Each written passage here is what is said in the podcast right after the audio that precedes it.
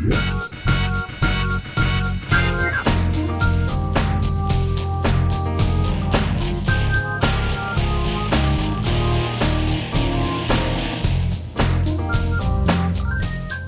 Hello and welcome to another fantabulous episode of the OST Party. This is a movie soundtrack podcast where movie fans and music fans get together and have a rocking good time talking about all your favorite movie soundtracks. My name is Joseph Wade. I'll be your host for this evening. Here with me tonight is my lovely and belligerent co-host Libby Codemore. Libby, I detect that you, like me, are endowed with the gift of gab. Yes, I am indeed. How are you this evening? I'm good. How are you? Doing great. Uh, so Swingers was a fun episode because we got really deep into like the neo swing revival, and I think we've the pendulum has swung too far in the other direction. yes, because now we're in the folk and bluegrass revival as we talk about 2000's Oh Brother, Where Art Thou? yes. uh, a, f- a film that I have loved ever since it came out as Oh yeah. one of one of the first like adult movies that I really kind of cared about when I started getting into like real people movies that that weren't Star Wars, and I, it's like yeah, Oh Brother Where Art Thou was like the um the gateway drug to me being a, an insufferable Coen Brothers nerd. Fair. um this one this is my favorite Coen Brothers movie, but this is really kind of beginner level. I mean, this is everybody loves this film. Yeah. So I did not progress much beyond this. I like the Coens okay, but uh, I tend to stick in the shallow end here. If I may use a uh, an analogy that you might hate me for, I feel like liking the Coen Brothers is like being a Steely Dan fan for film nerds. That's fair. That's fair. It's like everybody knows them, but like people truly like they get them. Like true nerds have like a, a, a favorite, and it's not the Big Lebowski. Yes. Okay. Okay. Understood. Respect. Hudsucker Proxy. There. That's good. I'll put that out into the world. Anyway, so uh, before we get into Oh Brother, Where Art Thou proper, uh, let's go back to our Swingers episode and see how the polls shook out. Libby, what do you got for us? So our sweet honey babies had two polls that they had to vote in. The first was our Big Bad Voodoo Daddy poll with three songs on the soundtrack. We wanted to see which were your favorites. Um, surprisingly, I Want to Be Like You, which was not featured in the film, took first place with 57% of the vote. That's amazing. Yes. Um, the the one that was in the film, uh, You and Me and the Bottle Makes Three Tonight, got 42% of the vote, and GoDaddy-O got no percent of the vote. Oh, Yikes. Wow. Yeah. Um, disappointing, but GoDaddy-O isn't my favorite song. And as we discussed, I think there were probably a few better songs they could have used. I would have used Mr. Pinstripe's suit in its place. Nice. And the fact that Datin' with No Dough by Royal Crown Revue was sort of shoved off onto more music than from Swingers is a real disservice because that is basically the plot of Swingers. They have no money. Oh, yeah. So, That's a shame. Yeah, it is. But we also did a second poll about the sort of retro classic jazz pieces that were on the Swinger soundtrack. So, um, tied were King of the Road and She St- Thinks I Still Care, both at 36%. Nice. You're Nobody Until Somebody Loves You had 27%. And nobody voted for With Plenty of Money in You. Aw. I know, because I really, really like that one. Uh, poor Tony Bennett. I know. How could we do this to Tony Bennett? I know. What, what did he ever do to you? Yeah, exactly. So we will have a poll about your favorite songs from Oh Brother Where Art Thou after this episode drops. hmm Yep. Keep an eye on that at our Twitter account at OST Party. So let's talk about Oh Brother, Where Art Thou? This was your pick, so I'll let you tell us all about it. Okay, so coming off of uh, the big Academy Award and popular hit like Fargo, uh, the Coen brothers decided to make this weird little shaggy dog kind of detective comedy called The Big Lebowski that at the time basically nobody liked. It didn't really make a lot of money. Critics weren't that crazy about it, and um, you know, time has certainly borne that one out as most people's favorites. But they kind of went back to the drawing board, and I don't know how how you pivot from Big Lebowski to Oh Brother, Where Art Thou? But this was this was the follow up to the Big Lebowski, and Okay. f- for that they enlisted uh, musician T Bone Burnett to help them create this sort of uh, soundtrack, the sonic palette of old bluegrass standards and blues and gospel music to accompany a film that is essentially an old an old southern retelling of the Odyssey, which they have famously said they have never read before. Well, that makes two, that makes three of us. Like at first, I thought, well, that's clearly bullshit because that's the kind of thing the Coen Brothers like to do. But then later, I read that what they meant was they really just took the Odyssey as like everything they knew from cultural osmosis and just dumped it into a film, into a screenplay. Okay. And at that point, like, yeah, they pretty much nailed it. it's like it kind of sounded like one of those things where you know at the beginning of Fargo, when they say all the events are true, except no, it's absolutely not true. It's just the kind of thing you make up because you're You're weird. You're just quirky. and you can get away with stuff like that. Yeah. Yeah. So then with this one, like, I'm not really sure how to describe it, except like it is everyone's everyone's grandma's favorite Coen Brothers movie. it's just delightful. You feel good when you watch it, and it's sort of easy to digest. It, it it really is. It's so fun and so light and so goofy. Yeah, and George Clooney is so charming. I can't stand it. yeah. Like, I'm not George Clooney, but even as I was watching this today, I was just like, wow, he is really charming. I see why everybody likes him. especially like as greasy and grimy as he is in this film, like he still has that kind of he's a dapper Dan man. He's got that kind of Cary Grant sort of look to him. Mhm. and I, I, it occurred to me this week that like this is kind of the perfect time of year to watch a film like this because you know summer's kind of dying down and all the leaves are starting to change everything's kind of turning brown and this movie is it's set in you know the deep south in i think alabama or mississippi. Mississippi. which. Mississippi. And it's so in you know mississippi in in uh, september it's still 100 degrees. It's still miserable. So like we're in that sweet spot right now where the temperature's starting to change the leaves are changing everything's kind of turning brown and this movie is just like a big blast of like brown nostalgia Sepia toned. Sepia tone thank you i mean Yes. this this was famously one of the first movies that was like digitally color corrected because they wanted to get that sort of washed out like old-timey sepia tone look Yeah, and they nail it. And it's not something you necessarily pick up on until you realize like, oh, that they they color corrected it. It's just your brain processes it differently. Right, like the whole movie was like ma- was filmed by nostalgia because that's the that's like the vibe that you get from it. Uh, and so we're going to talk about a lot about the the music here because the movie is very episodic, and actually the soundtrack does a really good job of keeping things like start to finish, Mm-hmm. which is something that not a lot of soundtracks we cover do. No, and this one thankfully goes right through the movie. It's Mhm. it, each track corresponds with the scenes that we'll be talking about. It's not one of those that jumps all over the place. Right. So it's chronological. So we're gonna we're gonna get into that in just a minute, but first, I have a lot of billboarding school. Let's do it.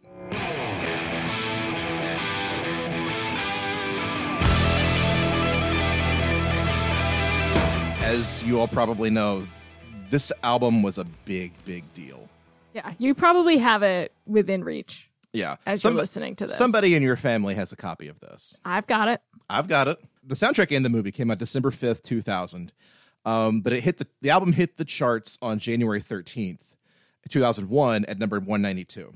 The number 1 album that week was the Beatles greatest hits compilation titled 1, which was a huge deal at the time. It was. I think we've talked about that before. Probably have, yeah. And the top soundtrack at number 35 that week was the soundtrack to Charlie's Angels. Sure, why not? Um, the album, though, hung around the top 40 for over a year until Wow. it finally hit number one, March 23rd, 2002. Okay. Yeah. And then after two weeks at number one, it was bumped down to number three by, I, I'm not kidding, number one, Now That's What I Call Music, Volume 9, Oh, yikes. and R. Kelly and Jay Z's Best of Both Worlds. Oh, boy. Just shameful. uh, so in total, Oh Brother hung around the Billboard 200 for 102 straight weeks, That's amazing. nearly two entire years. It fell off the charts December 21st, 2002. Uh, the number one album that week was Shania Twain's Up. And the top soundtrack at number five was the soundtrack to Eight Mile. Okay. Those are two very different albums. Yeah, absolutely. Like diametric like genres even. But what's interesting to note about this uh, is that for most of its run on the charts, the O Brothers soundtrack was it mostly hung around the top twenty. Like it stayed relatively popular for a long time, and I Mhm. think that's got a lot to do with like the way the movie was released. It was only in like maybe a thousand theaters nationwide over the course of like the first six months of the year two thousand one, and it was it was always popular. It was always in the top ten at the movies. It was always in the top twenty at, on the album charts. And I would argue the thing that pushed it over the top was 9 11. That's fair because there it's very comforting. It's very old timey and old fashioned without having that aggressiveness that we were seeing in other country music. I'm blaming you, Toby Keith. Yeah, exactly. Um, but there was an innocence hmm to it. And also I think so many of us felt that constant sorrow. Right. So And and I think just in general, it it was something that was just like purely American at a time Mhm. when like our turbo patriotism was just in overdrive. I I like that description as purely American because again, it's not in like a jingoistic sense. Yeah, no, it's, It's- but it's it's you know everyone always talks about like jazz and bluegrass as these like purely American art forms, and this album really like zeroes in on a lot of that. and celebrates them in a way that feels grounded and authentic. hmm And the other X factor in all this, which is something I just kind of learned about today, was the accompanying concert film called Down from the Mountain, which came out in July of 2001. And it featured all the artists performing their songs from the album you know, in concert. Hmm. And that on its own made it as high as 105 on the charts. So even that, like when that comes out, you can see that uh, the movie soundtrack gets another bump, you know, boost in uh, uh, album sales. Was that theatrically released? Was that on PBS? Where would one have seen this? I, I believe it was theatrically released, but I'm not 100% on that because it was, I mean, it was an official like D.A. Pennebaker like documentary film. It would have been a big event. I I'd be interested to see where this fell is like people who saw it in theaters versus DVD because I'm pretty sure I first saw it on DVD. Mm-hmm. but I don't remember where. I do know that when my family got a DVD player, I bought this for my ex stepdad because I didn't want the first DVD he had to be like The Matrix.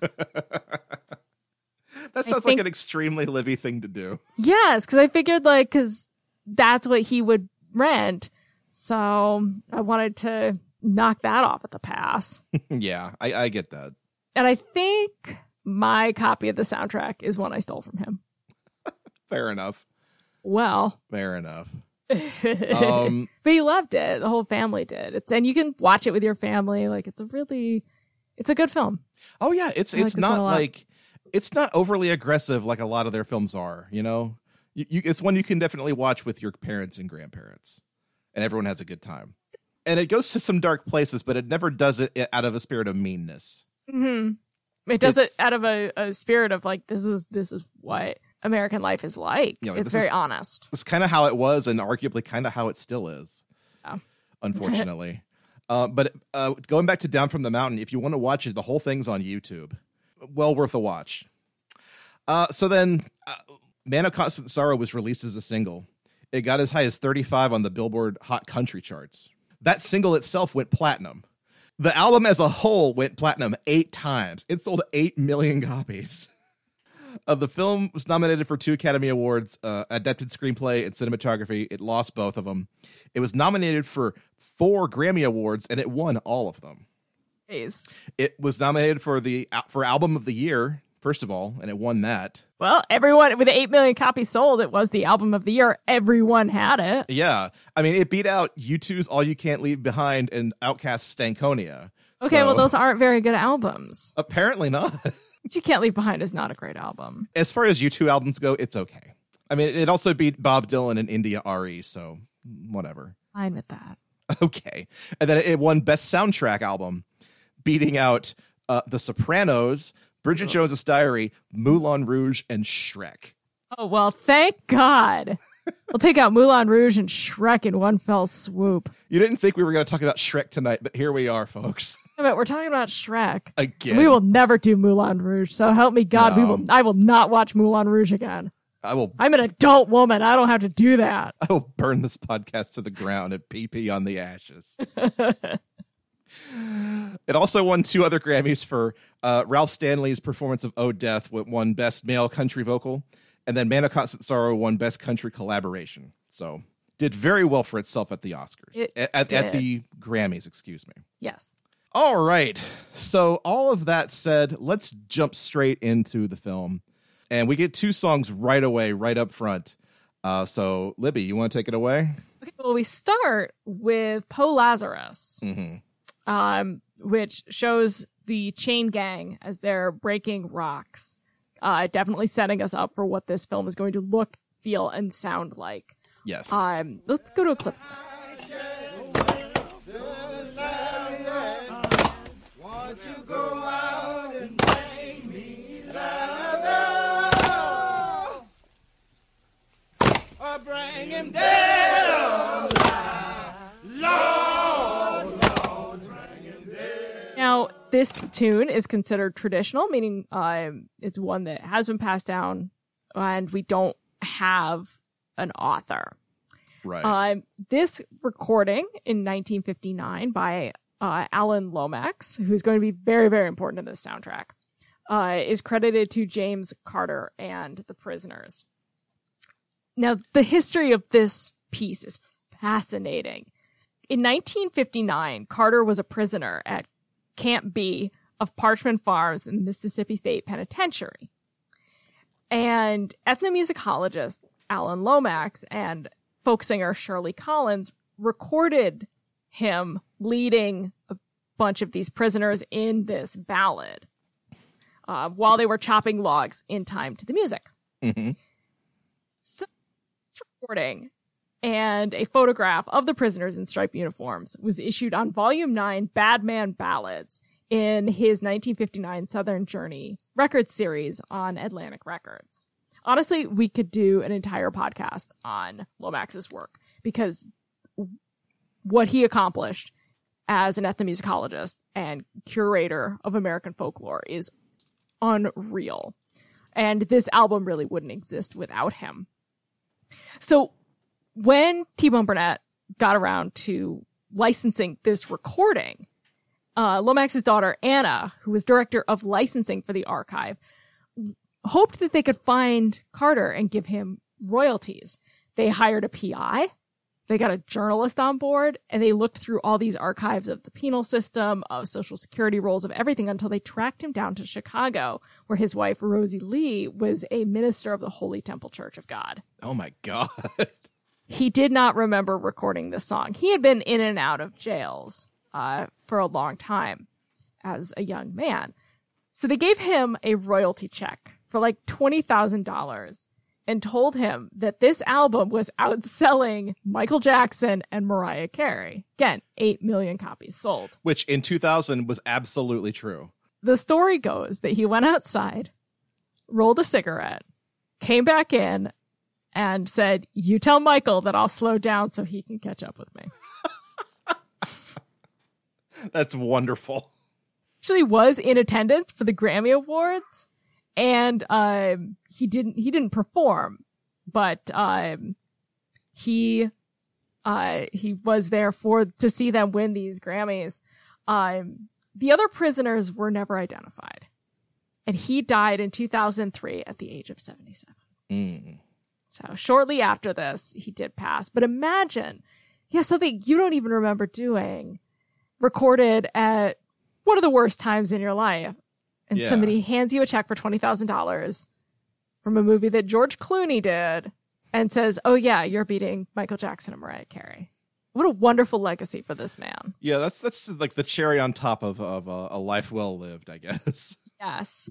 Um, and this is, at least for me, one of those pieces that while it's deeply affecting and has such an importance to the film, hmm to how the film feels and sounds, it's not one that I really like listen to outside of the context of the story. Um, No, I I agree. Yeah. It's it you definitely feel like the weight of history when you hear this song. And and the the movie kind of uses it that way too. Like it slowly opens on this chain gang breaking rocks on a an open road, and you kind of realize like, oh, this is kind of how this is kind of how the American South was built. Was on like it's like basically slave labor. Well, slave For- labor, and when they were done with slave labor, prison labor, Yeah, which is to the them it's all the same. Yeah. yeah. So and and that that kind of it doesn't hang over the film, but it definitely pops up in really weird places. It does. And I'm so glad that Lomax preserved so much of this music, which Mhm. even in this sort of performed state as they're chopping logs rhythmically, Right. it's so vital to understanding how we understand and interpret music being so much more than what we listen to on the radio. Like the music for so long was a way of life, of communicating, of surviving the day Yeah. And that is amazing and you that weight as you said is is he, lays heavy on the film and seeps through it And if anything, that's sort of that's what the film is most kind of Im- important for doing is helping, you know, sort of uh, foster that like music history and preserve it and, and keep it, you know, keep it going and keep it in the public consciousness because, Yeah. especially in like the internet age when like who's listening to old, you know, old chain gang dirges from 1939 aside from TikTok. TikTok doesn't count. you know, like normal people don't listen to this every day. but to make it sort of acceptable pop music right. the 8 million people have a copy of this in their home is kind of incredible. cool. It's kind of incredible. It really is. Um, but then this fades to our old timey title card, and we hear Harry McClintock's recording, 1928 recording of Big Rock Candy Mountain, uh, which is set to a montage of our three prisoners escaping. hmm They are George Clooney as Everett, John Turturro as Pete, and Tim Blake Nelson as Delmar. So let's let's go to a clip of Big Rock Candy Mountain. In the big rock candy mountains, there's a land that's fair and bright, where the handouts grow on bushes and you sleep out every night. Where the boxcars all are empty and the sun shines every day. On the birds and the bees and the cigarette trees, the lemonade springs where the bluebird sings in the Now you probably sang this song in uh, camp, right? Uh, sure, yeah. If I had gone to camp, I probably would have sung this. Yeah. This at school or in your little school songbook. Yeah, I definitely remember it there for sure. Like right next Um, to like uh, uh Oh Susanna and songs like that. Yeah. Uh, did you guys use this verse? Um, the punk rolled up his big blue eyes and said to the jockey, jocker Sandy, I've hiked and hiked and wandered too, but I ain't seen any candy. I've hiked and hiked till my feet are sore, and I'll be damned if I hike anymore. To be buggered sore like a hobo's whore in the big rock candy mountains. no. Did you guys do like that, verse? Not at all. No. Okay. That is one of McClintock's early verses, uh, which dates back to the 1890s. Wow. So there are lots of variations on this song. Um, A lot like Roger Miller's King of the Road. This is kind of one of those sort of like weird traveling hobo songs that's just kind of become an American classic almost despite itself. yes, and actually, um, around in the 20s, and again, probably around the Depression, uh, hobo songs were a big thing Oh, because he drew inspirations from songs including Hobo's Paradise, Hobo Heaven, Sweet Potato Mountains, and Little Streams of Whiskey. So and he kind of works all those into the song in one way or another. Yes. Now, again, to emphasize the cultural legacy of this film, Natalie Maines of the Chicks sings this on an episode of The Simpsons titled Gal of Constant Sorrow. Wow. Yes.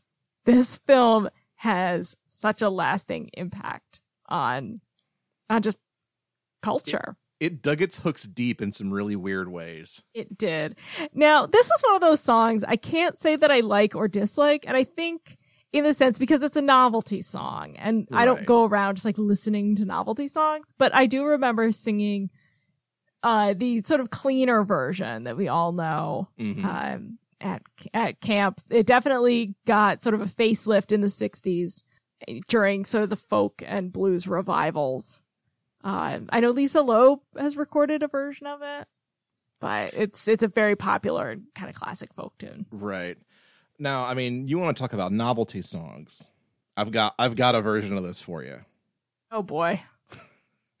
In the early and mid 2000s, Burger King hired Darius Rucker to record a new version of this song.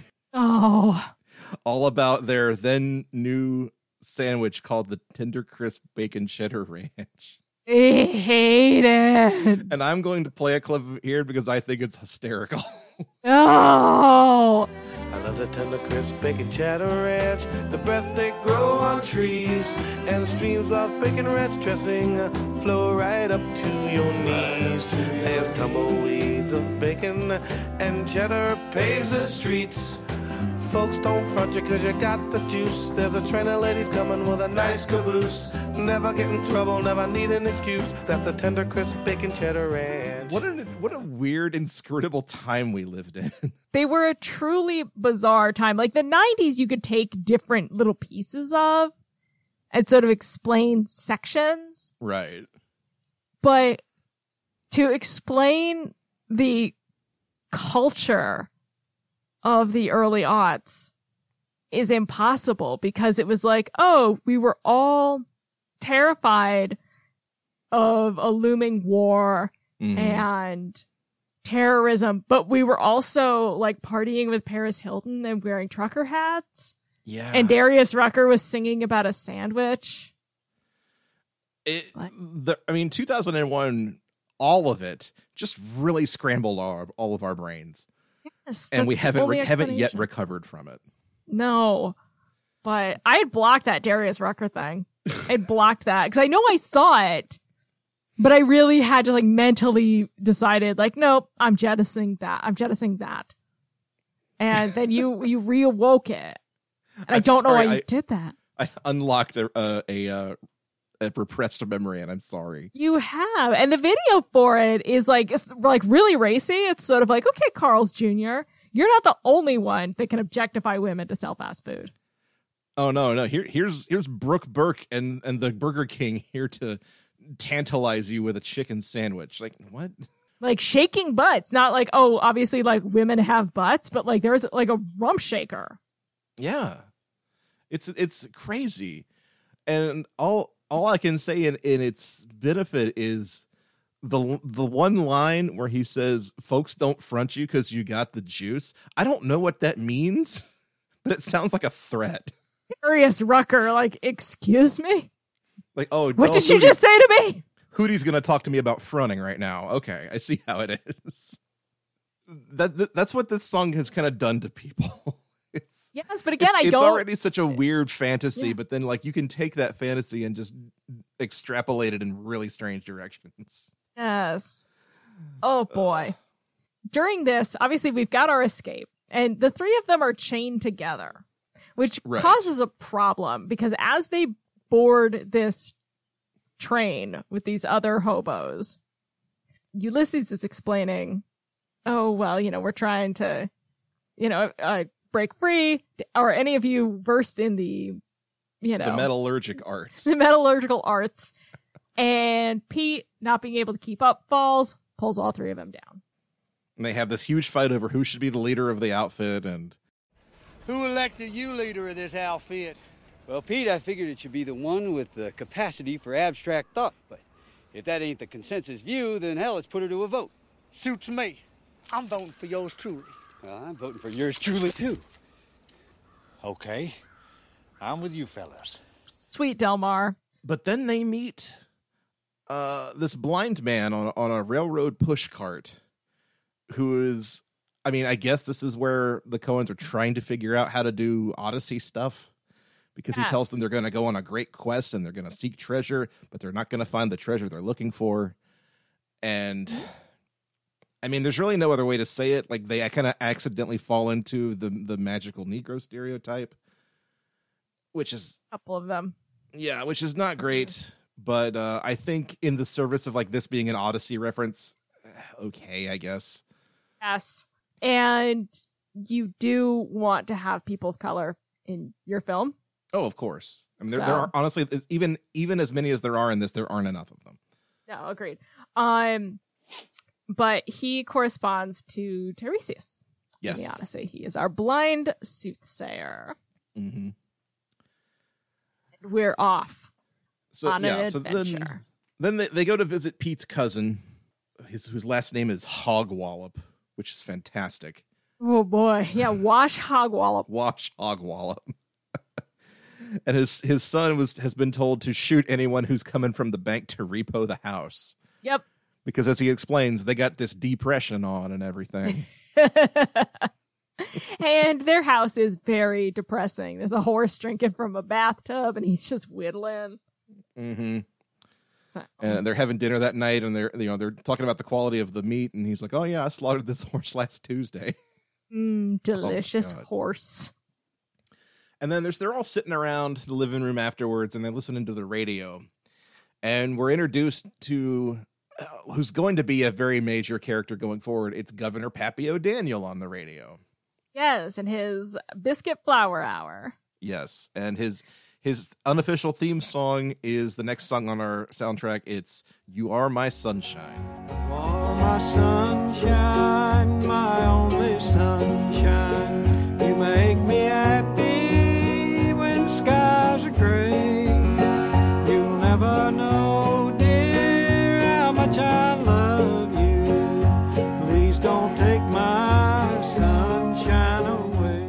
Your mom sing you this when you were a kid? My grandmother sang this to me when I was a kid. Oh. and this was her favorite song. Now I'll tell you, she didn't sing uh, more than the chorus because if she had, I would be very confused.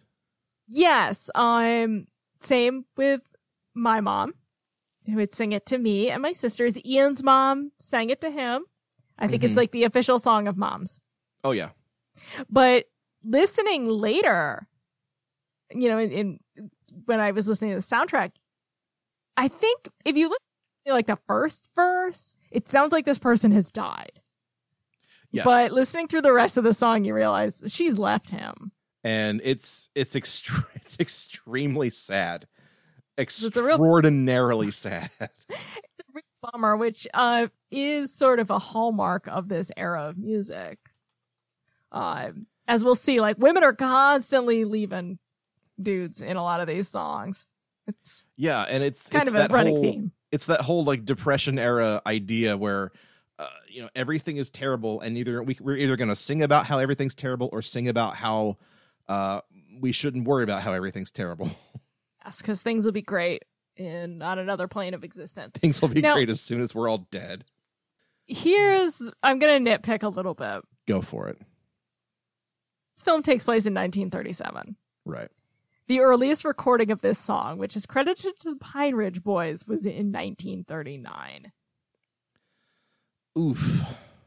This version, uh, Missed which it is by that much. Yep. Uh, the one that they're listening to, um, the or the version. This is Norman Blake singing. He's a Mhm. contemporary artist, but he's singing the version uh, that Jimmy Davis and Charles Mitchell wrote. wasn't recorded until February 1940. Wow. Yes. Now, a lot of people claim to have written this song, uh, but it's mostly credited to Jimmy Davis or Governor James Davis, as he was later known. He was a two term governor of Louisiana. And after he uh, served his terms, this became the state song of Louisiana.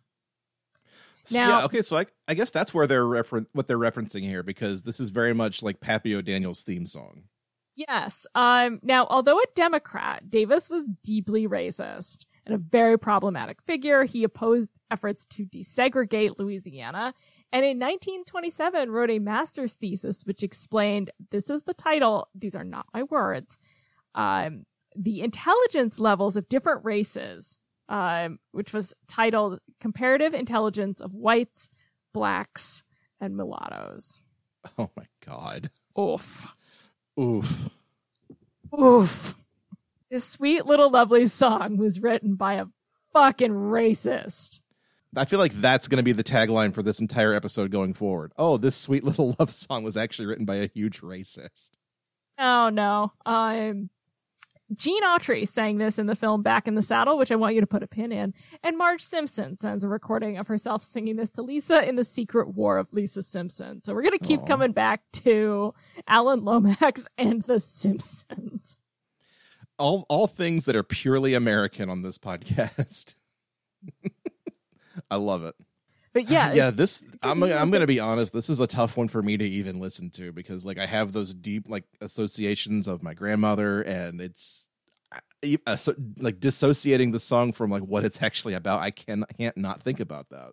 No, same here. And and I thought I was gonna kind of be the only one, but like when I listen to this, I can hear my mother's voice, and it makes me Mm, want to like call my mom. Yeah. So, uh, which I did. I did text her, uh, but about something unrelated. Um, but it's such it's such a sweet song, and it really does like it, it just makes us all think of our moms and our grandmas, and that's Yep. a good thing. Yeah. And of course, you know, this is not the last we'll hear of this song in this film No, by any means. um, but Wash has called in for the bounty, and Pete points out. Yeah, Pa always said never trust a Hogwallop. That's right. They're in a tight spot. Ah, damn, they're in a tight spot. And this is when uh, Ho- uh. Hogwallop's kid bursts through the barn. The barn's been set on fire, and he comes into the barn with a, with a, an old jalopy and says, "Get in, boys. We're gonna R U N N O F T." which is what his mother has apparently done. Yes.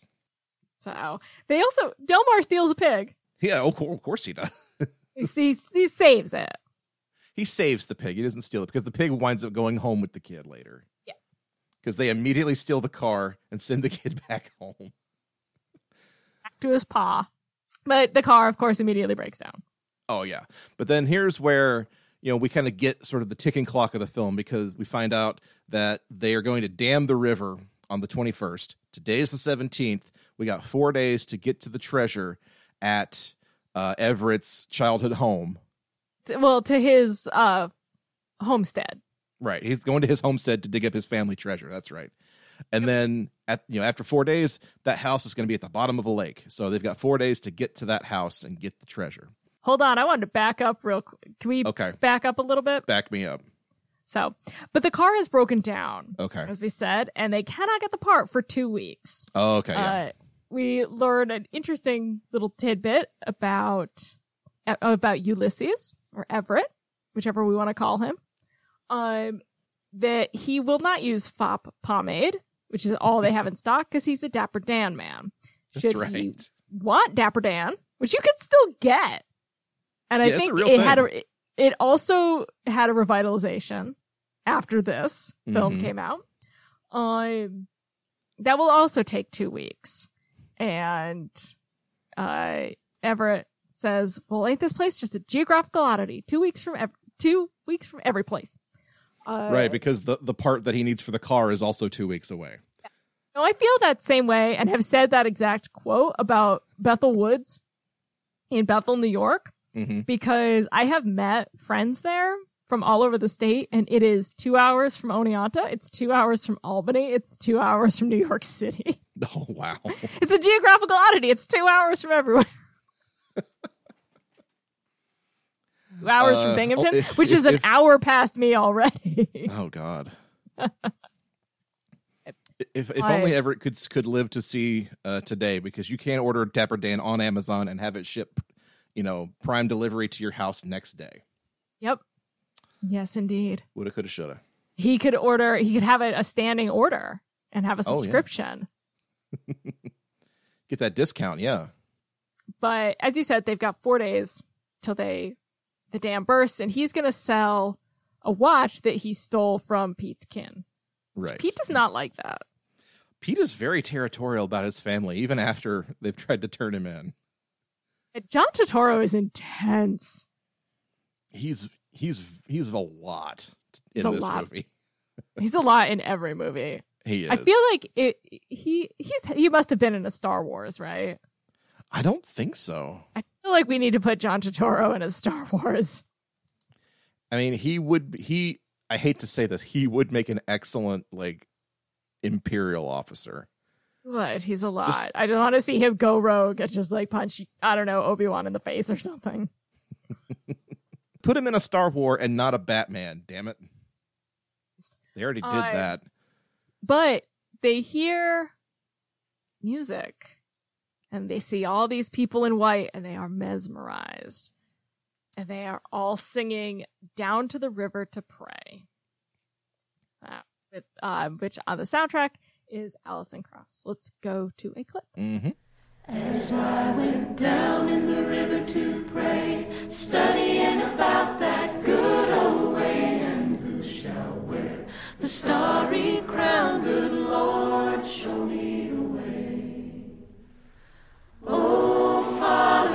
let's go down, let's go down, come on down. Oh, fathers, let's go down, down in the river to pray. You may remember her from moments like this from the Twister soundtrack because we are in the middle of the uh the Alison Krauss Renaissance. That's right. Krauss yeah. Renaissance. And also, Uh, this is uh this is a year or two before she will have to sing songs with Adam Sandler in Eight Crazy Nights. I blocked that from the last time you told me about it. Yep. You see, you're gonna forget it in a week anyway, so don't worry about it. Thank God. Um, I'm sorry, I have to keep Oh. bringing it up, but I have to keep bringing it up. I know you have to. You have to. You have to do it. Uh, the earliest version of this, titled "The Good Old Way," was published in Slave Songs of the United States in 1867. hmm and uh, spirituals are beginning to gain in popularity. I think now that we could no longer have people as property. Of Right. like, Boy, that's whimsical. Oh, Um, wow. Arlo Guthrie has sung it, hmm uh, but so has Michael W. Smith, and that guy's going to hell. So it's a very, very classic spiritual. Wow, and it's her version is lovely. It's gorgeous. And she, I know she also, I see she also has done a version of this with Doc Watson, who, at least in my neck of the woods, is like a, is a very big deal. Mm-hmm. I'll bet. Yeah, I mean, I'll he uh, he, he before he passed, he, he he had an annual bluegrass festival in my hometown Wilkesboro called Merlefest every year, and so every year, like bluegrass artists and country artists would come down and. And it would always be a huge event. Have I told my uh, Hootie and the Blowfish story on the podcast before? I don't know if you have. because so one year, I think this was 98 or 97, Hootie and the Blowfish came to town for Merlefest. And the rumor was they were going to visit a local middle school and, and put on a show. And this Oh, was boy. like, you know, right at my peak, like, oh my God, I love Hootie and the Blowfish because I'm 12 and I don't know any better. so I'm really excited for this. And so the day comes and they put us into the uh, the gym for the assembly and we're ready and the curtains part and it's Béla Fleck in the Flecktones. And we found out that Hootie had gone to another school, you know, 10 minutes down the road. Oh. And the- I love Béla Fleck, but 12 year olds do not love Béla Fleck. No, and like n- thinking back on it now and knowing more about him now, like yeah, that was that was great, and I didn't appreciate it in the, at the time. But, I mean, I could see not a because like my stepdad listened to Béla Fleck, and I'm like, what is this noise? yeah, it's Primus for country nerds. It is. That's a really good way of describing it. And I grew up listening to a lot of bluegrass just because my uh my neighbors were a very musical family. hmm Um, they were actually uh one of them, John MacGyver, is um is an actor. He's been on Thirty Rock. He was in Lincoln. Um, but the MacGyver, MacGyver? clan. No, he was not a MacGyver. Okay. Uh, but the MacGyver clan, they were all very, very musical and played a lot of bluegrass and, and old country tunes and would just like sit around the fire in the backyard and play. So I grew up kind of immersed in this because I played with all their kids. Oh wow, yeah. Um, but even I like if no, that's I much prefer Darius Rucker and, Yeah. and Hootie and the Blowfish in the nineties. Oh, yeah. Oh boy. So Oh, to, to end this story real quick, at the end of this concert, Béla Fleck comes out with a giant novelty check to my school, courtesy of VH1's Behind the Music, and that was the day that I learned my school was poor. Wow, but you actually got the behind the music like and we got the behind the music money, but like at what cost? I, I Oh. I flat refused to go to that uh, Merle Fest to see Hootie uh, just on principle that year. Darius Rucker needs to come on this podcast and perform for us. I know he To needs to play his chicken it. sandwich song to make up for. it. Here, I'm at uh, Brewery Omegang a little while ago, but like as Darius Rucker, like without Hootie or the Blowfish. Oh, okay, so everyone shouted, "Play Wagon Wheel." I don't know. I didn't go. I was like, well, he's not going to play Only Want to Be With You, so I'm not going. Yeah. So what's the point? Yeah, Exactly. And maybe he did. I never looked at the set right. list, but So back back to down to the river to pray. Uh, so I like you said, this was uh, released as uh, a- a- an old uh, African American spiritual, and you can def and I think uh, it's been kind of interpreted that this was a a slave song to show slaves how to escape and make their way north ooh, I love that. because they you know they they uh, go down to the river to pray because that's you know you that's how you get the the dogs off your scent and then you follow the starry crown kind of follow the north star go north and so that's that's i don't really know how to say that's interesting without sounding just trite and dumb but like Fascinating. It really is. it's fascinating and, And it's it's the- it's you know unfortunate and, and shameful that we have to have songs like that but that's fascinating We're preserving them, unfortunately, by having them performed by white artists. But well yeah but still, um, that these songs have been preserved, and I find. Especially this kind of soundtrack, when you see traditional, it means stolen from black people. Basically, yes, yes. That that too is extremely unfortunate. Sweet Delmar, he wants all his sins washed away. So he like cut, he cuts in line, which sends you directly to hell, I'm afraid. Everyone, everyone's welcome here. It, Yes, it doesn't matter. You can't cut in line. The preacher said all my sins is washed away, including that Piggly Wiggly I knocked over in Yazoo. I thought you said you was innocent of those charges. Well, I was lying. And the preacher said that that sin's been washed away too. The fact that you guys have a grocery store chain called Piggly Wiggly will never not amuse me. I yeah, like when I was in college, I, we didn't have Piggly Wigglies here in town. So when I was in college and I found out there was a Piggly Wiggly near campus, I had to go. Just never gonna get over the fact that it's called Piggly Wiggly. And then I went in and it was like the dumpiest grocery store I'd ever seen. I was like, all right, I'm done with this. Piggly Wigglies are. I mean, I'm sure there are Piggly Wigglies that are that are perfectly nice, but this one was not. Oh no. Um, but meanwhile, we've got the sheriff, and he has found the Dapper Dan can. Yes, and the sheriff is played by. Oh, the sheriff's played by Daniel von Bargen, who was um, he was on Seinfeld. He was George's boss on Seinfeld, and uh, he's Very one of those like, weird voice. character actors in the '90s who, like, you're always pleased to see. But here, he's he's basically, and then almost later, literally playing the devil. because we find out um, what the devil looks like from Tommy Johnson, who they pick up at the crossroads. He has sold his soul to the devil to play the guitar. Obviously, a, a reference to to Robert Johnson, who did that exact very very thing. Yes, um, but also um, Tommy Johnson was a, a musician who also sold his soul. Oh, really? I didn't know that. Well, then I take that back. Tommy Johnson just sold his soul first, and I guess uh, the devil thought, well, there's you know there's souls to be collected here, and then went after Robert Johnson's a few years later. Right. So yeah, I mean, one became an urban legend, and one became a character in a Coen Brothers movie. Um, Tommy Johnson is played by Chris Thomas King. We're going to talk about in a little bit. Yes. Um, but just speaking of Crossroads, um, we could do the film Crossroads at some point, which stars Ralph Macchio as someone who also wants to sell his soul to the devil to learn how to play guitar. You know, when you said Crossroads to me earlier, I kind of assumed you were talking about the Britney Spears movie. what is wrong with me? And you even said like there was a Karate Kid connection. You that's even said that, and it didn't occur to me that that's what you were talking about. I'm Not a blues idiot. musician. He's a karate person. I bet he ain't even old timey. But th- he points out that the devil does not look like we think. I've always wondered, what's the devil look like? Well, of course, there are all manner of lesser imps and demons, Pete, but the great Satan himself is red and scaly with a bifurcated tail, and he carries a hay fork. Oh, no.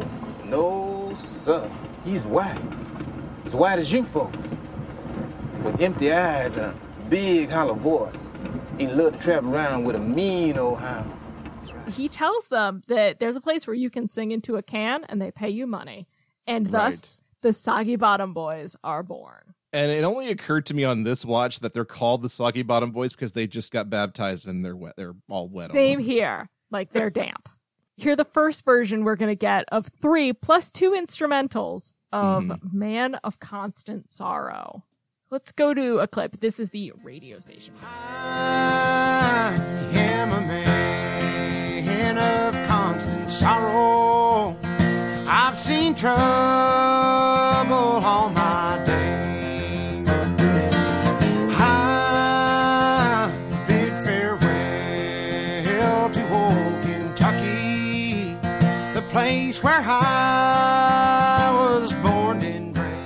Now, this is not George Clooney singing.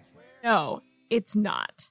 George Clooney tried. He tried his damnedest. And being the nephew of Rosemary Clooney, you would think the man could carry a tune. But Of course. you can't have good looks and charm and charisma and be George Clooney and have it all. Yeah, So- something's got to give. Yes, and that was his voice. So they brought in bluegrass, bluegrass legend Dan Tyminski with Harley Allen and Pete Enright singing Pete and Delmar's parts. Mhm. Now, I don't know if this is true, but uh, Ian's college roommate said that he was related, I believe, to Dan Tyminski. Oh, wow. Ian said that he seemed to remember him saying that he was related to the man who dubbed George Clooney's voice. Um, I can't. I have nothing to back that up with. It is a just a something that Ian told me. His roommate Marcus. Um, Okay. So Marcus, if you're listening, uh, please confirm or deny. Now, I, I do know that as far as the Coen brothers are concerned, this song had been brought up as early as The Big Lebowski because T Bone Burnett wanted to use it in that film as the dude's theme. And for whatever reason, for obvious reasons, I guess, it just didn't pan out. Like, that just didn't make sense. But he hung on to it because he knew he had something here. And I get the sense that they pretty much wrote this entire movie around this song just as an excuse to use the song. That would not surprise me. Now, this song goes all the way back to 1913 with the title Farewell Song in a six song songbook by Dick Burnett. Although elements of it can be traced as far back to the 1850s within Appalachian folk songs. Now, this one is based around the Stanley Brothers version. Yes. Uh, and in in down from the mountain the first thing you hear is ralph stanley singing this song oh, cool. yeah Now, Alan Lomax, our good friend, recorded uh, Sarah Ogden Gunning's performance of I'm a Girl of Constant Sorrow. The gender was switched a lot. Um, a lot of people recorded this song and they would sing man or girl. Um, yeah it works and- either way I- i'm okay Yeah. with that Yeah. And uh, that was recorded for the Library of Congress's Archive of American Folk Song. Other notable recordings include Bob Dylan, Joan Baez, Judy Collins, The Grateful Dead, Rod Stewart, Peter Paul and Mary, and Dwight Yoakam. wow Like I said, everybody has recorded this. This is about as standard as you can get. i guess my next question is how many of those recordings came after oh brother where art thou Um, no, these all pre like this is one of the later recordings. so this this this movie basically like put the stamp on it and said no we're done with this We are done. this is the one singing. I take that back. Dwight Yoakam's was in 2015. Charm City Devils released a version of it in 2012. Uh, Blitzen Trapper covered it for Fargo, the show. okay Home Free covered it in 2018. And um, it's also used in the sitcom We Are Lady Parts in 2021. okay so i guess really what it was was uh this movie had such an impact that no one really wanted to touch it for 15 years or so Well, somebody called Skeewiff uh, remixed it. It ranked 96 on the Triple J Hottest 100 in 2003. god okay i fine whatever Okay, fine. We have the definitive version. It's Skeewiff. I mean, the one thing the song was missing was a, a break beat. So okay. The man who runs the radio station is Mr. Lund. He Mhm. corresponds to Homer, and he is played by national treasure Stephen Root. Uh, yes, absolutely. Bill Dauterive himself. He tells them that uh, he'll give them ten dollars each for their recording. Um, but uh, Everett tells them only four of them can write, so the others will have to just uh, sign their name with an X. Brilliant. So as they're leaving with their uh their sixty bucks, they see uh Pappy, the governor, uh who call and they say, you know, if you go in there and sing it to a tin can, you get ten bucks. And he calls them a bunch of dumb crackers. yeah. Um, and even though his campaign aides and his very his large adult son uh tell him he should press the flesh with his his constituents, he's like, nope, I got mass communication. So you think about how radio is a fairly new invention still at this point, and Right, using yeah. it to reach all people is, you know, shows Pappy has a command of of what the people need. Yeah, he he he knows how to. Oh God, I don't even want to say it. he knows how to use, you know, uh, social media to his to meet his his needs. The social media of the time, yes, the radio. Yeah, yeah.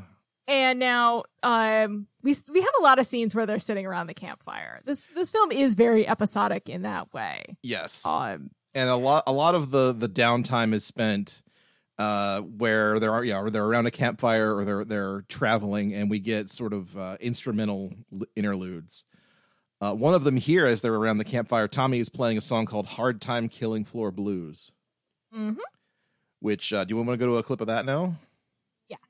okay let's do it And the people are drifting door to door. Can't find no heaven, I don't care where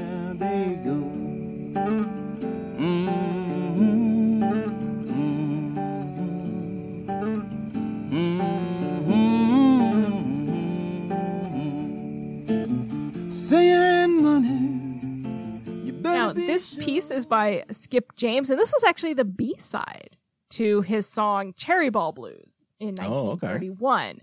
And so that's one of the things, going back to Mr. Lund, when he's talking about people love that old fashioned music, none of this was old fashioned at the time. These are fairly contemporary songs that they're singing. right This isn't old timey music.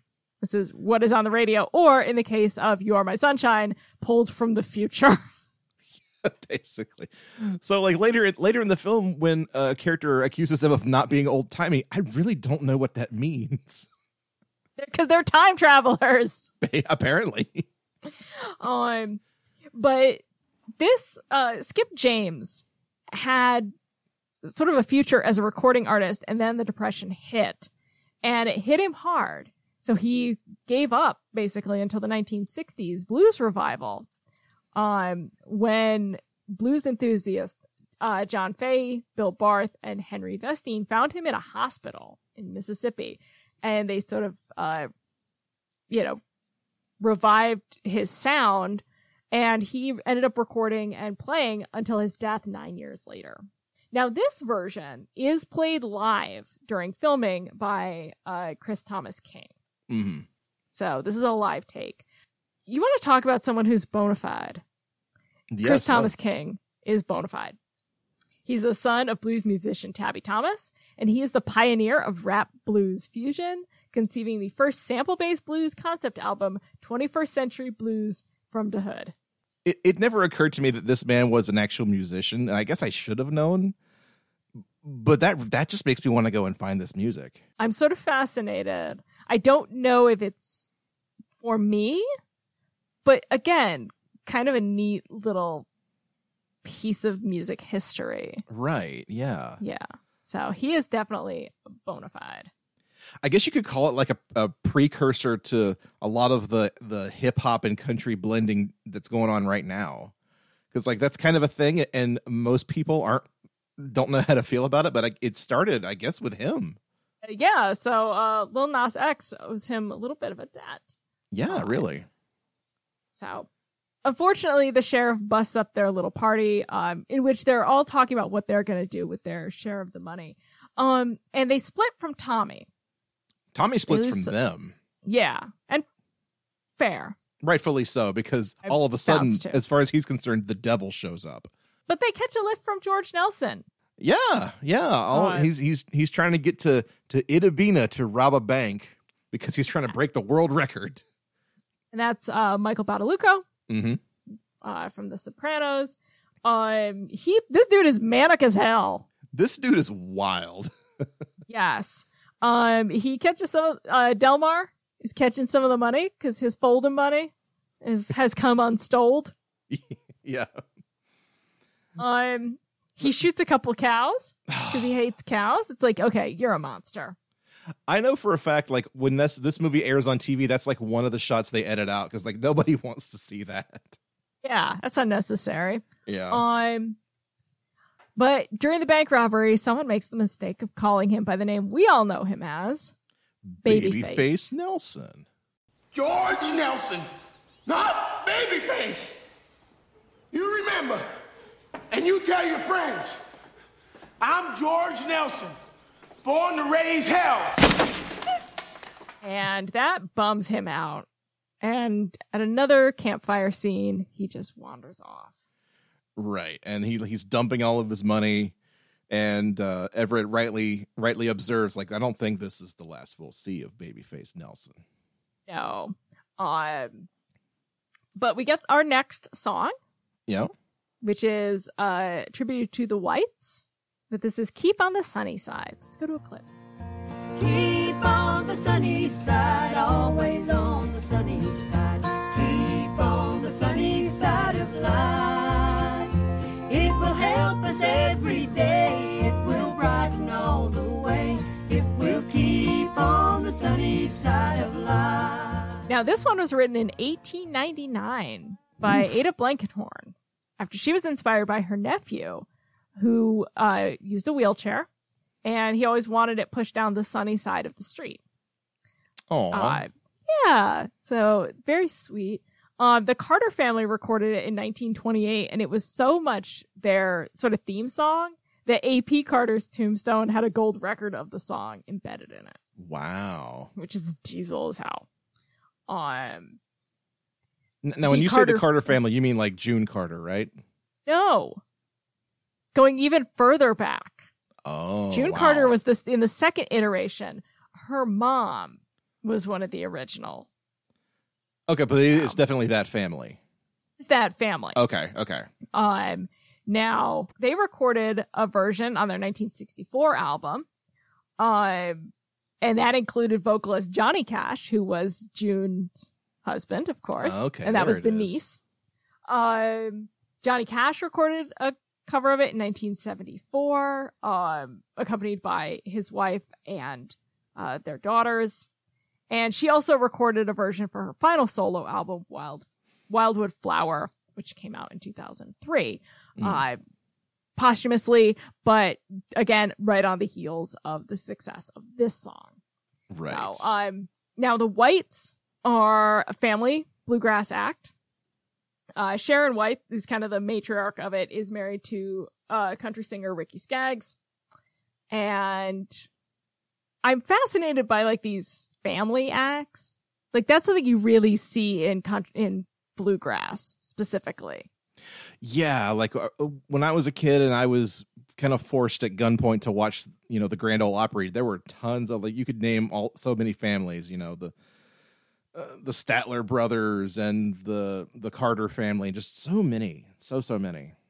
and it that fascinates me. Like, what is it about uh, that we don't see that in other genres? What is it about bluegrass where, and is it because of the number of instruments and the harmonies? You got to have multiple people, and a family's just a built-in. Band. Maybe so. Maybe it's like a, a phenomenon where like all these isolated families up in the hills, just that that's all they had to do, and you know, some families were bet got better at it than others, and those are the ones that made it big. I really don't know. when you think of uh, country artists like Justin Townes Earle, Yeah, uh, playing yeah. with his dad. Yeah, Um, that's really cool. we have two songs playing on the radio that we'll hear as well later on. But since since we're here, um, we hear "I'll Fly Away," performed by Alison Krauss and uh, Gillian Welch. hmm Let's go to a clip. I'll fly away, oh glory. I'll fly away in the morning when I die. Hallelujah, by and by. I'll fly away. Oh, those are gorgeous harmonies, aren't they? This is lovely. This is really Yes. lovely. gorgeous. Um, now this one, uh, if you've ever attended church, you may have heard it's a classic hymn written in Mhm. 1929 by Albert E. Brumley. Um, and again, everyone has recorded this. Uh, Bob Marley recorded a reggae version of this, and John Legend recorded it for Kanye West's The College Dropout. And even in 1997, our friend Puff Daddy, shortly before threatening to fight Godzilla, was uh, sued after he illegally sampled it for I'll Be Missing You. He settled Oh, for an undisclosed amount. the police wasn't enough, was it? Nope. Oh, On on a kind of personal note, there was a man in my church, Norm Anderson, uh, who I was very, very good friends with. And he used to play the lap harp, and this was one of his favorite songs to play. Sometimes he would sing it along, sometimes he would just play it. But um, he died in 2020. And uh, that Sunday, we played a recording of him playing this song. Oh, that's that's sweet. Uh, they had a video of him doing it. So I always think of Norm when I hear this song. This is a great song. Yeah, this is. This is another one of those songs where like it's the era in which it's being performed is very telling because again, it's the depression. Everything is very times are hard for everybody, and you either sing about how terrible it is or how you know one of these days you'll escape all of it. And this is this is very much the latter. Yes, and that that your reward is waiting for you if you can just endure. Yes. Um, we've got a little bit of a montage here, but we find out that they want to find the Soggy Bottom Boys and sign them to a big fat contract Right. because their album is lighting up the charts. Um, They're playing it as far away as Mobile. Yeah. um, and actually, Gillian Welch comes into a store and asks if they have the record of Man of Constant Sorrow, but they just can't keep it in stock. Mm. Now, And at this point, Uh, there's a, a newspaper headline that says the Soggy Bottom Boys are a sensation, but who are they? I was trying to figure out how much a record would cost, and the closest I could find was 1921. A record would cost between 85 cents and $1.25. And that's according to at Vinyl Mint's write up on the history of the recording industry, which uh, at that time would translate to between 14 and $20. That sounds about right, actually. That's uh, about what you would pay for a record um, That's nowadays. That's what I paid for a vinyl record literally today.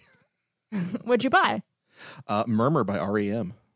Ooh, nice. hmm I decided I I'm going to start building out my REM catalog. Very, very nice. Um, there are the typical montage shenanigans, charades, hitchhiking, some Dapper Dan, a car theft, you know. I, I definitely. I love the bit where they steal an apple pie off a windowsill, and because Delmar's been saved and he's trying to stay that way, he pays for it with a dollar uh, under a rock. that counts. Yeah, that counts. He he paid for his food. Somewhere along the line, Delmar has acquired a banjo, but why listen to that when you can listen to Emmylou Harris, Alison Krauss, and Gillian Welch? No arguments here. They are singing Didn't Leave Nobody But the Baby. Let's go to a clip. Don't you weep, pretty babe. Don't you weep, pretty She's long gone with the red shoes on. Gonna need another loving babe. Go to sleep, little babe. Go to sleep, little babe. Go to sleep, little babe. Go to sleep, little You and me and the devil makes three. It doesn't get any better than this. I think this was why I wanted this soundtrack. I mean, we all love Man of Constant Sorrow, but this one, whoo boy. Um, and actually, Gillian Welch wrote some additional lyrics. This song is uncredited, but um, it was discovered by our good friend Alan Lomax without whom this soundtrack would not exist. Right. He's the true hero of this. during their performance in uh, Down from the Mountain, I think Alison Krauss says that they that they wrote this specifically for the film, but maybe that's just like this arrangement they're talking about. Yeah, there were additional lyrics written for the film. Right. Um, but this whatever pieces there were, and that's one of the things as we're seeing um in looking at this soundtrack is so many of these songs started as one thing and sort of moved to another and brought in pieces of this song and pieces of that song and new lyrics and people tinkered with them, which is a real fascinating way to record and build music. Yeah, it's kind of just like you're watching evolution in real time, basically, and it's And- it is it's fascinating. Yeah. So this is now the definitive version of this song, but Mhm. somebody's great great grandmother sang a version of this as a lullaby. Right. But I was also fascinated by what is going on in this song. because it's like this woman basically just bounced out. She put on her red shoes and she is not doing this mama shit. Mm-hmm. She's gone with the red shoes on and like respect. Um but then we bring in the devil. Like, okay, wait a second. No, nobody invoked Satan. What's he doing here? Yeah, like okay, okay, so Mama bounced because something's wrong with Dad, and now the devil's involved. Like that's the that's the vibe that I got off of this. the vibe that she was just done. She was like, I didn't want to be pregnant. I don't want to be some housewife. I'm going to town. I mean, maybe so. Yeah. And so, like, all she left was the baby. hmm Like, no one's going to break her stride. Uh, and, but like, okay.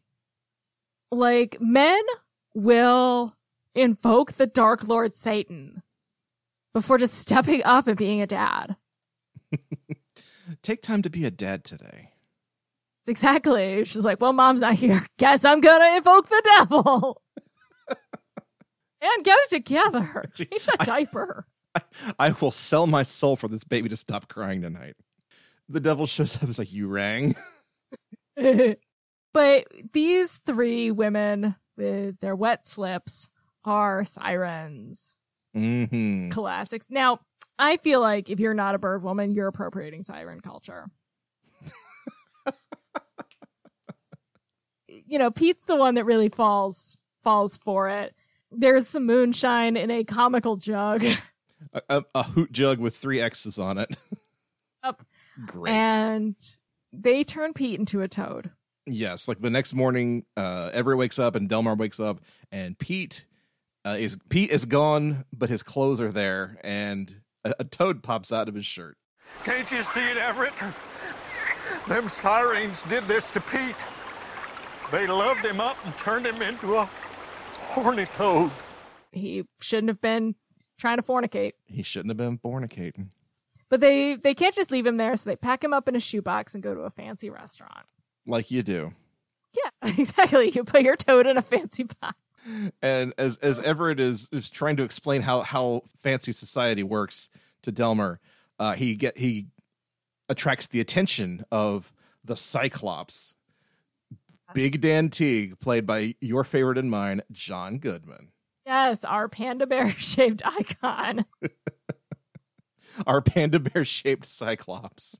And he's a Bible salesman. He's a Bible salesman, and he decides to lure them away to a secluded picnic where he will explain how uh, how to sell Bibles.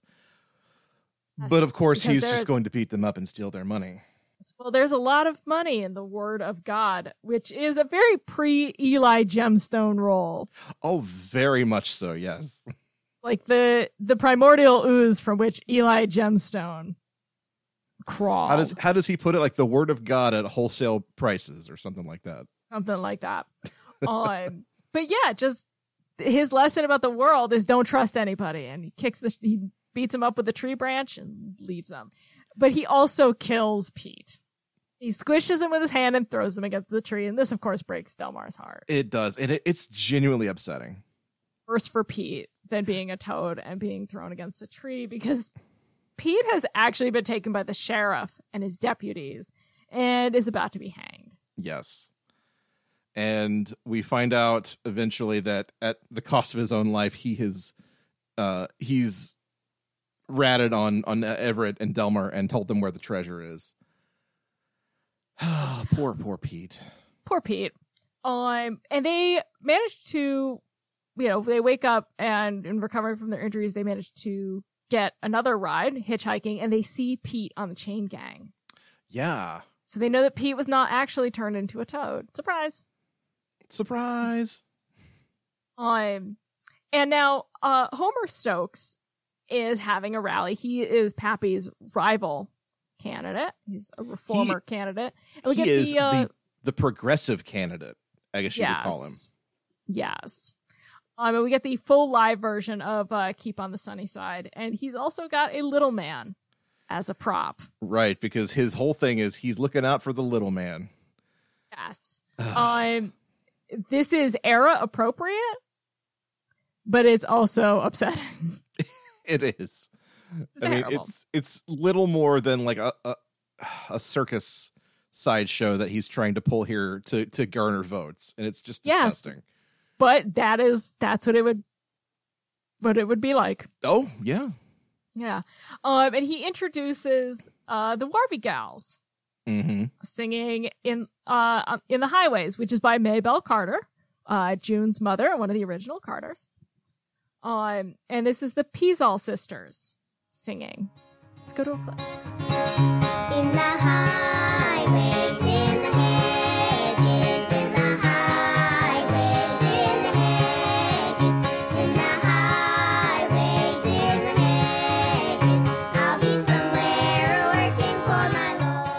don't have a lot on this one. I don't like this at all. I don't like children singing. okay, fair enough. I was talking about the uh, the children's version of Misbehavin' over on the on Misbehavin' this week. Oh, really? Okay. interlude. And it's just like, ugh, I just hate their little voices. Um, but the Peasall sisters are Sarah, Hannah, and Leah. And with their inclusion on this soundtrack, it made them the youngest vocal group nominated for a contribution to a Grammy Award winner for Album of the Year, That's amazing. which means that uh, Leah is the youngest Grammy winner at eight years old. Oh, good for her. Yeah, that's her heart. I, Uh, I, I guess also- what I what I'll say for this is if it gets us to the scene where George Clooney is arguing with a bunch of little girls, and that's amazing. Yes. One last note about the Peasall sisters. They also contributed their version of Mosie Lister's gospel song, Where No One Stands Alone, for True Grit. Oh, So the Coens actually like them a lot. Apparently, yeah. Um, but it turns out that they are Everett's daughters. yes.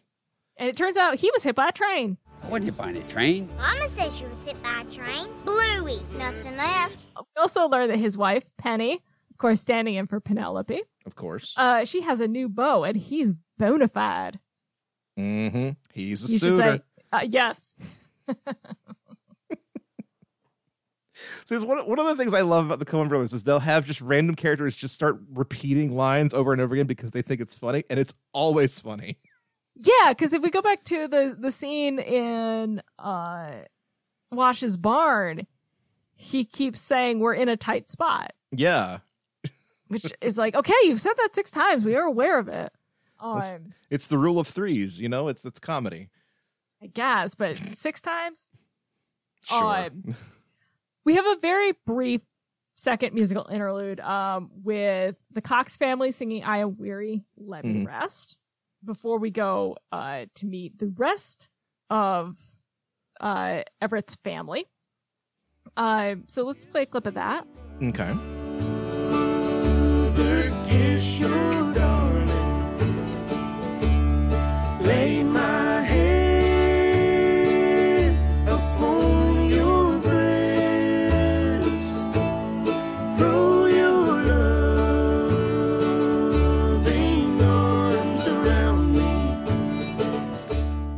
Want to talk about it briefly because, like Alan Lomax, Roberts is vital to the preservation of the American music that we have Right. on this soundtrack.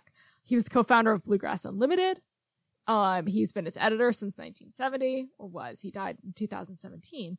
Um, he helped form the International Bluegrass Music Association, the International Bluegrass Music Museum. Wow. And in addition to being a DJ and a music producer, for a short time, he was a recording division technician at the Library of Congress, transferring recordings like what we have here from these very fragile discs and cylinders to magnetic tape. I don't use this phrase often, but I'll say it here doing the Lord's work. Yes. Again, one of those people without whom the soundtrack would not exist. Right. I mean, when- Really- when we harp on, you know, keeping physical media, this is exactly what we're talking about. Really preserving that Right. um, from these these fragile states. Wax cylinders um, have about 25 plays in them. Mm-hmm. Mm-hmm. They're really, really, really fragile. And the Cox family, again, more family acts, Yep. um, are a major deal to bluegrass fans. Their 1994 collaboration with Alison Krauss, I Know Who Holds Tomorrow, won the 1995 Grammy Award for Best Southern Country or Bluegrass co- Gospel Album. Wow, good for them. They're bona fide. They're bona fide. That's right. Uh, of all the songs on this soundtrack, this is the one that I I tend to skip because it's just too sad. It's pretty sad. It's it's like it's not even like bleak or dark. It's just sad. Yeah. Like it I really go- is. I could go into some stories about like I don't want to cry on this podcast tonight. Yes. Yeah, we don't want that. No, nobody wants to hear that. we find out that um, Everett's got seven kids, including one he didn't even know about. Yeah. he, he meets his wife for the first time and he just looks at this baby in her arms and he says, Who is that? and his wife is played by Holly Hunter. Who, once again, is just the best. So perfect in this film. Um, and her fiance, her suitor, is Vernon. He is played by Ray McKinnon. One of your favorite actors, I know. I love Ray McKinnon. Oscar winner Ray McKinnon. Mhm, To you. mhm. Um, but in my head, he's played by Tim Baltz. And I don't know if that's just because I'm, you know, almost finished with the first season of The Righteous Gemstones for Misbehaving, but I, or if it's like his inflection, but either way, Ray McKinnon walked so that Tim Baltz could shake that cake. I mean, it tracks. Like, I could see it. I could definitely see, like, if they remade this movie for some reason, I could totally see him playing Vernon. Absolutely. Um, cause he's just got that sort of dry dorkiness. Exactly. He's, Like he's probably would be a really good suitor though. Like probably, I mean, he's got a really good job. He's the campaign manager for Homer Stokes. he's bona fide. And he's bona fide. He's got prospects. Um, when Everett calls his wife a succubus, he says he is not going to talk to her that way, which is how I'd want my fiance to stand up for me. Yeah, of course. Oh. Of and they fight, and Everett gets his ass kicked. Because he's got the goofiest boxing stance in the history of Oh my boxing. Like, God. He's holding both of his hands like away from his face. Like, what else are you gonna do? Yeah, and, And he, he, gets, gets, kicked. He gets kicked out of Woolworths, and stay out of the Woolworths. and and later Delmar has to ask, was that just the one or all of them? I I think probably just the one Uh, probably because back then, who's gonna know? exactly. Uh, so so later, Delmar and Everett they're they're uh, licking their wounds, I guess, at a movie theater, and all of a sudden, a chain gang comes in, and the prison guards are ushering in a whole bunch of prisoners to come and watch the the, the show with them, and They get a movie day. yeah, they get a field trip to the movies. Um, but Pete's there. Pete's one of the prisoners, and he's trying to tell them, "Do not seek the treasure," and they don't fully understand what that means. So they go and break break him out that night.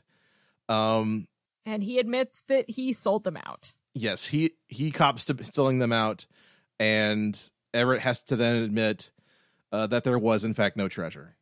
Nope, he busted them out so he could get his wife back. Yep. Th- They they fight because all of a sudden Pete realizes like you know he's gonna be thrown back in jail for fifty more years. But their fight their fight leads them down a hill uh, next to a Klan rally. This whole thing looks goofy as hell. And obviously the Klan unfortunately remains a problem in society, but I think one of the ways we can attack them is to point out that they look fucking silly Oh yeah, with their little dance moves.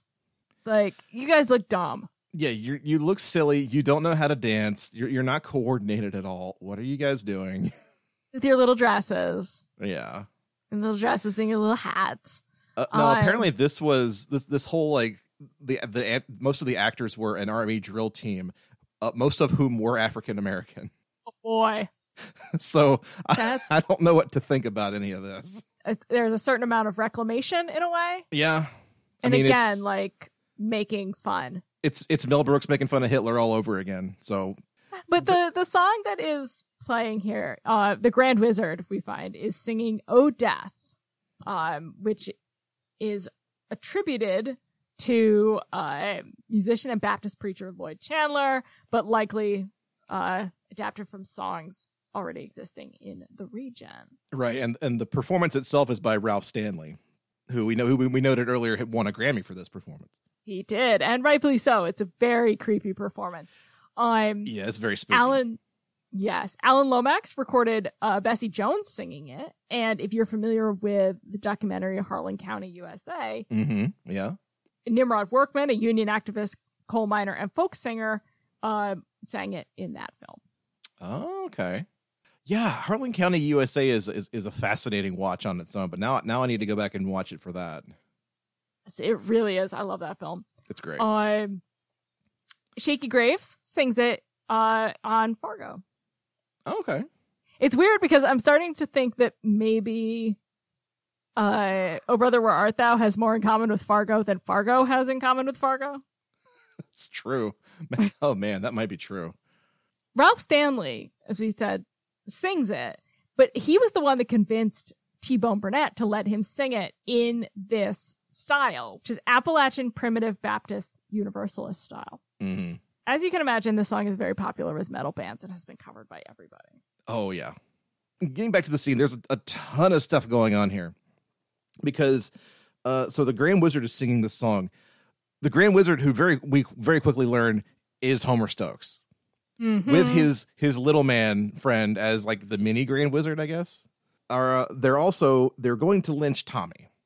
So Everett and Pete and Delmar decide to break Tommy out, but they were already in blackface because they were just busting Pete out of the joint. So now they are in blackface, saving a black person from a Klan rally. Yes, and I wondered, like, when we talk about it as blackface, was it simply? I don't think it was like we are going to disguise ourselves as African American performers. I think it No, was I more think we it- are going to be as dark so that we blend in with the night. Yeah, we're gonna cover ourselves in grease paint so we can hide from the police. Yeah, so I I do want to make that distinction, but But when when, When their are hoods are, are when their hoods are removed, everybody says, you know, oh my gosh, the color guard is colored. so it reads as blackface. I don't feel like I have the tools necessary to break this down. I know I'm like not equipped to explain it. I'm just saying that all of a sudden the movie has layered several like several problematic things on top of itself. And I think the solution that it finds for itself is let's just do silly and also kill off the Cyclops. the speech that uh Stokes makes, you could honestly pick pick any Republican candidate. You can pick JD Vance, pick Ron DeSantis, um, any of them, and put this over top of it. You could probably make a very convincing deep fake oh, uh, absolutely. of this speech, and no one would know the difference. No, like it, it nothing would have changed. Yes, this is the Republican Party platform right now. Yeah. Um, all the way down to complaining about evolution, which apparently is still something that we have to argue about in this country. um they managed to throw the flag and big dan catches it Mhm. but he can't catch the burning cross they knock down Right. and we take out the cyclops This immediately leads into the next scene, which is like the big like finale, I guess, where it's it's a campaign rally and all these musicians are playing and they're gonna pose as musicians so that that uh that Everett can get close to Penny one more time. And so they're on stage, they're wearing these like ZZ top beards basically. And they're and pre- uh, they borrowed some overalls from dexy's midnight runners Yeah, so they're they're basically they're pretending pretending to be old timey, I guess. Uh, in again, in the world of this film, I don't know what that means, but so then we get uh, the next song on our soundtrack here, where uh, the Soggy Bottom Boys are officially on stage, and Delmar leads us into a rendition of "In the Jailhouse Now." Let's go to a clip. He's in the jailhouse now. He's in the jailhouse now. Well, I told him once or twice to stop playing cards and a shooting dice. He's in the jailhouse now. Unlike the other Soggy Bottom Boys tracks, Tim Blake Nelson actually does sing this one. Yes, I also just found out he's from Oklahoma. He's from Tulsa, which delights me. he does. This A, he me- does a great job. This really makes me happy because it's like, yay, someone from Oklahoma I can be proud of. Um, now, the earliest recordings of this song go back to 1915 by Davis and Stafford, and their version is about a corrupt politician and a man cheating at cards. Mhm. Blind Blake and Jim Jackson also recorded versions around the same time, but Jimmie Rodgers gets the main credit for it. Again, probably because he's a white artist. Yep. yep, yep. Um, at one point, his albums, including this version, or including his version of this song, were so popular during the Depression that they accounted for 10% of RCA Victor's sales. Ooh, gosh. Um, Webb Pierce, Johnny Cash, and Merle Haggard have also covered it, and Johnny Cash's uh, harkens back to the 1915 version. He draws some elements from that. So again, as we talk about going back and finding different versions of these songs and piecing them together and making them your own, hmm is really kind of neat. And I feel like Um, too, in, in lots of cases, this this is, uh, you know, more modern artists just taking the versions that they grew up with, whether or not that was the you know the predominant version at the time, and just running with it. So it's lots of little really like neat. Little little variations and alterations, just because of that's just kind of how regional these songs were. Now imagine if there were 15 versions of like Dynamite out at the same time.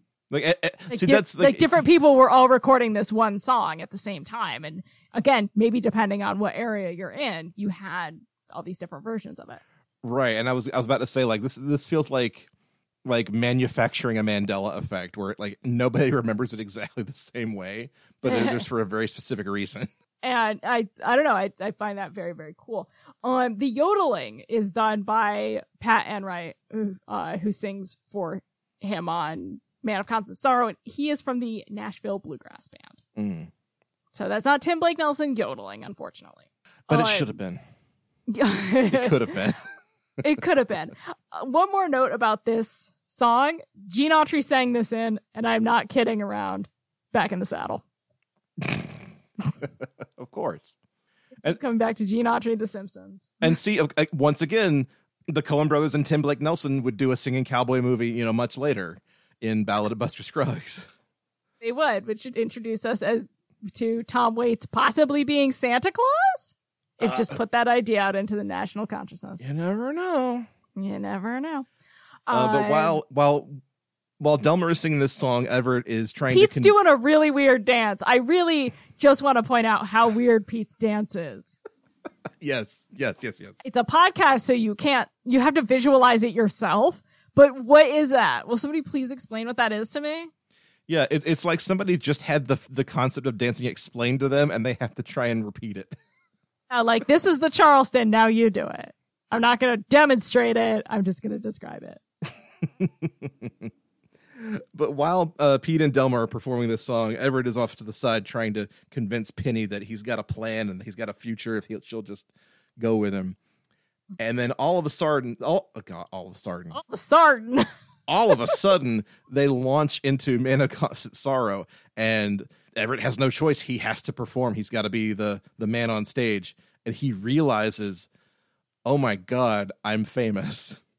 Yes, this song is a huge hit. And this is the version that when people think about it, because it has the full band, Yeah, this is this is the ver- like the iconic version. this is the one that you you have you have heard on the radio.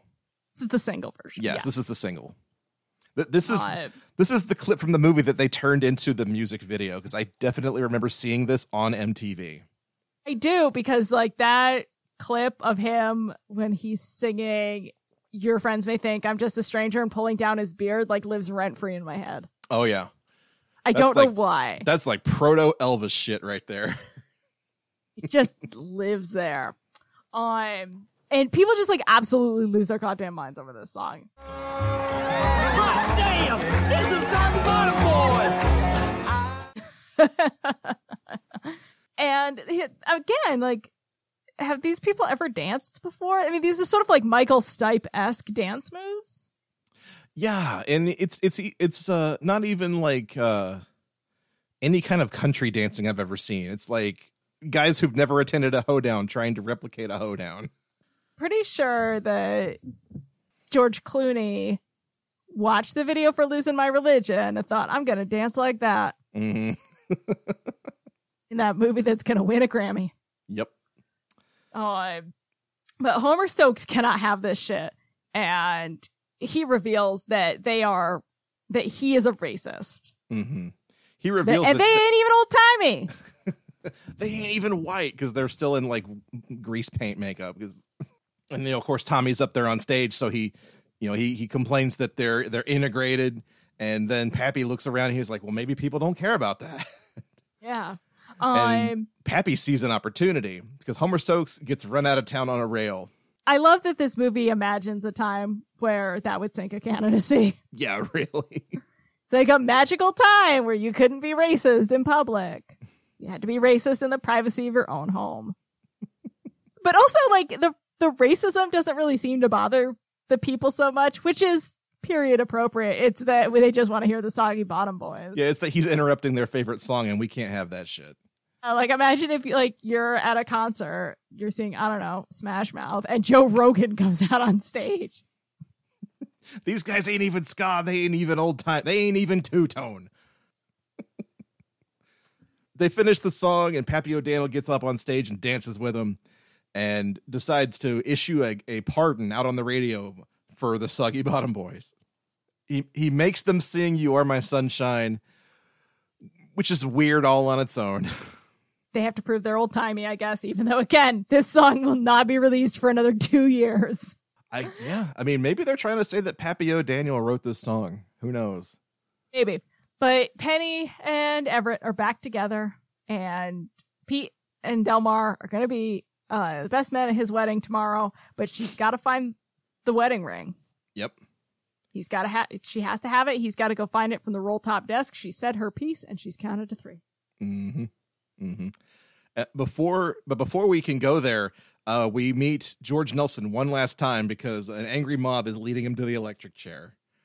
Yes, and to the sounds of Indian War Whoop by Hoyt Ming, um, played on this uh, by John Hartford. So let's we'll play a little bit of that here.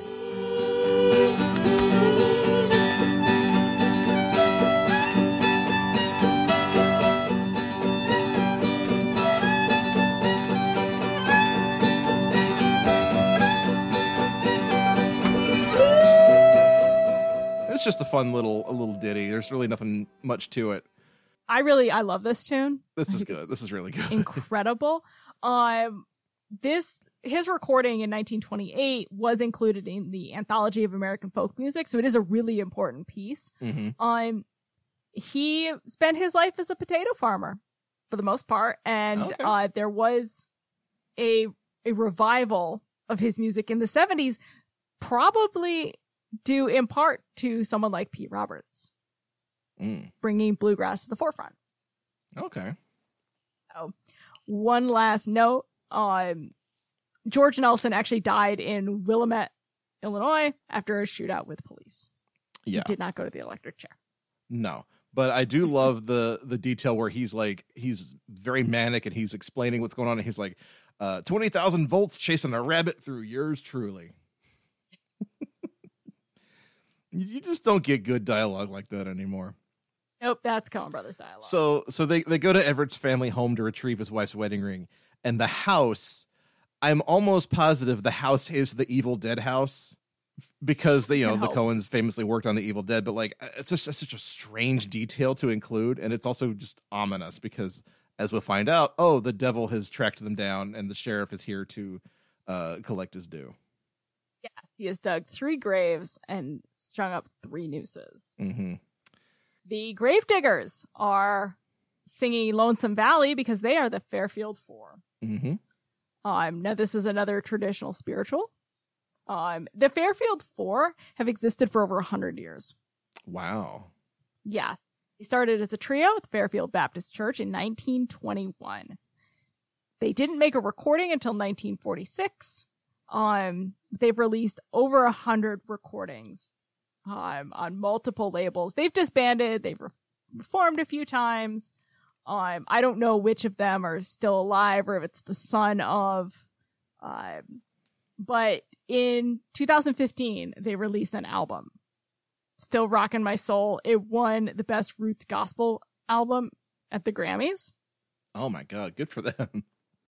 You got to go to the lonesome valley. You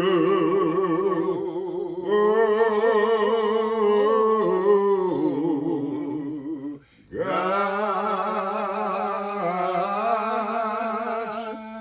to go. But as they're singing this, and Everett uh, gets down onto his knees to pray for salvation, uh, salvation does come in the form of the flood that was going to flood the valley. And that pretty much finishes that off. Yep. We see so many cans of Dapper Dan. A, a, the poor hound dog is trying to swim to safety. He's okay. The happy little tire swing gets washed away. Um, Mhm. We see the banjo. Yeah, we see we see a uh, a cow a cow standing on the, the, a barn as as the old uh, as the old railman predicted at the beginning of the film. Yes. Now, all three of them managed to fit on one of the caskets that has floated up from the grave. So, what's Rose and Jack's excuse? Good point. Good question. Tommy is on the roll top desk so they can retrieve the ring. yep. And only only later do we find out that's not the right ring, and they But have to go back to get it, even though the Yep. house is at the bottom of a pretty damn big lake. He doesn't care how big it is. They're not getting married without that ring. Yep. Um, now, um, we hear the Peasall sisters singing Angel Band, Mm-hmm. but on the album, it's the Stanley Brothers version. Yeah, and it as the end credits start, it transitions to the Stanley Brothers. Yeah. Um, but it's I just think it's a little weird that that they wouldn't include the girls singing because they're so delightful. I yeah, no, I like. Just I kind of like their like it. version better. No, I don't. I'm just kidding. Um, wow. okay. still you children just singing, tr- and I don't. You just trapped me into that one. Okay. I did. No, it's fine. Um, but I kind of I like it for the film better than the uh, Stanley Brothers version Right. Right. Right. because we've already established them as characters. So like, let's hear their version. Like, let's Yeah. hear it in the world. Of course. Yeah. Why not? So, um, Emmylou Harris has sung this song as well. Okay. This one dates back to 1951. Angel band, come and around me stand. Oh, bear me away on your snow white wings to my immortal home. And we see the soothsayer pass by on a. Yes, and he's also singing the song. And then as the film uh, fades to credits, we also we have one last rendition of "Keep on the Sunny Side." Uh, this version's by the Cox family. That's it for Oh Brother Where Art Thou? Yeah, I was so happy to revisit this. it's it, it's delightful. It's one that I don't go back to often enough. Honestly, I do love it. Even among Coen Brothers films, this is just purely entertaining. it's a really nice, like you said, it's a good film to, you know, spend spend some time with in the fall. Yeah, yeah, absolutely. It's got a little bit of warmth and a lot and a little bit of coolness as as fall settles over all of us. hmm So, so what are we doing next time, Joe? Well, next time we are doing another one of our On the Fives episodes. It's going to be our 80th episode. And I think it's time for us to go way, way back, even further old timey, uh, to, the, to the to the time of the dinosaurs. We're, oh goodness. we're going to cover the soundtrack to the TV show Dinosaurs. So is it big songs? Big songs from Dinosaurs. Yes, that's what it's called. This is one that you and I have been threatening each other for for a long time, and then we're going to finally just dig into it. It's the genesis of this podcast. It kind of is, yeah. It really is. So, all right, So- we'll look for that. Look for our poll Yes. on on Oh Brother Where Art Thou. Yes, you can find that on our Twitter account at OST Party. Uh, you can email us anything you want from recommendations to uh, questions, comments, whatever you like at um, ostpartypod at gmail.com. Libby, where can our listeners find you? You can find me on Twitter at Libby Cudmore. You can find me on Instagram at record underscore Saturday, or you can listen to me talk more about John Goodman and the good word that he preaches uh, and all of his crimes on the Misbehavin' podcast. Joe, where can we find you? You can find me on Twitter and Instagram at Cordial Wombat, or you can hear me yell about Christmas movies all year around on the Christmas Creeps podcast. Uh, we're gearing up for Home for the Horror Days, where we're talking about uh, Christmas themed horror movies, and I cannot wait. Oh boy. It's going to be fun. All right, well, that about does it. So, uh, for the OST party, I'm Joseph Wade. And I'm Libby Cudmore. Buy the ticket. Take the ride. six long years I've been in trouble.